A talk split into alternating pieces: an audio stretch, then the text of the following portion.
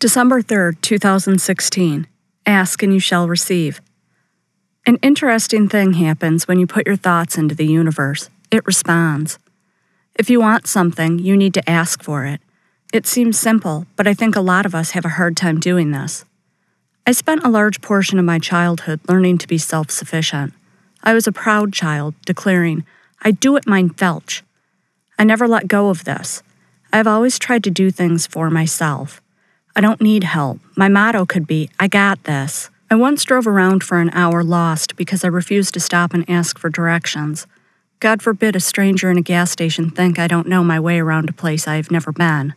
Don't get me wrong, independence is a beautiful thing, but too much of a good thing is not so good. There is that line, and being the extremist that I am, that line gets pushed to the outermost corners. I'm either totally self-sufficient or completely incapacitated, unable to tie my own shoes. So for me, many times, asking for what I need feels like saying I am an infant who cannot feed herself. I know that this is irrational, but this is what it feels like. I am stubborn, but I am also smart enough to know that my way is not the only way. So I put a call out to the universe for some strong women, for some brave women to show themselves so I could know who to hold on to, and they did. They came out in some unexpected places, too.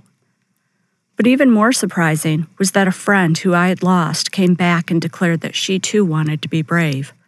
Sometimes a simple act of letting that wall down and asking for what you need is all it takes.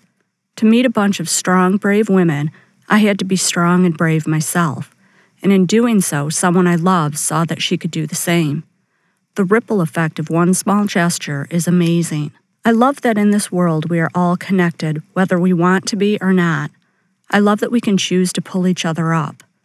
I love that we can change and grow every day, and in doing so, we can inspire others to do the same.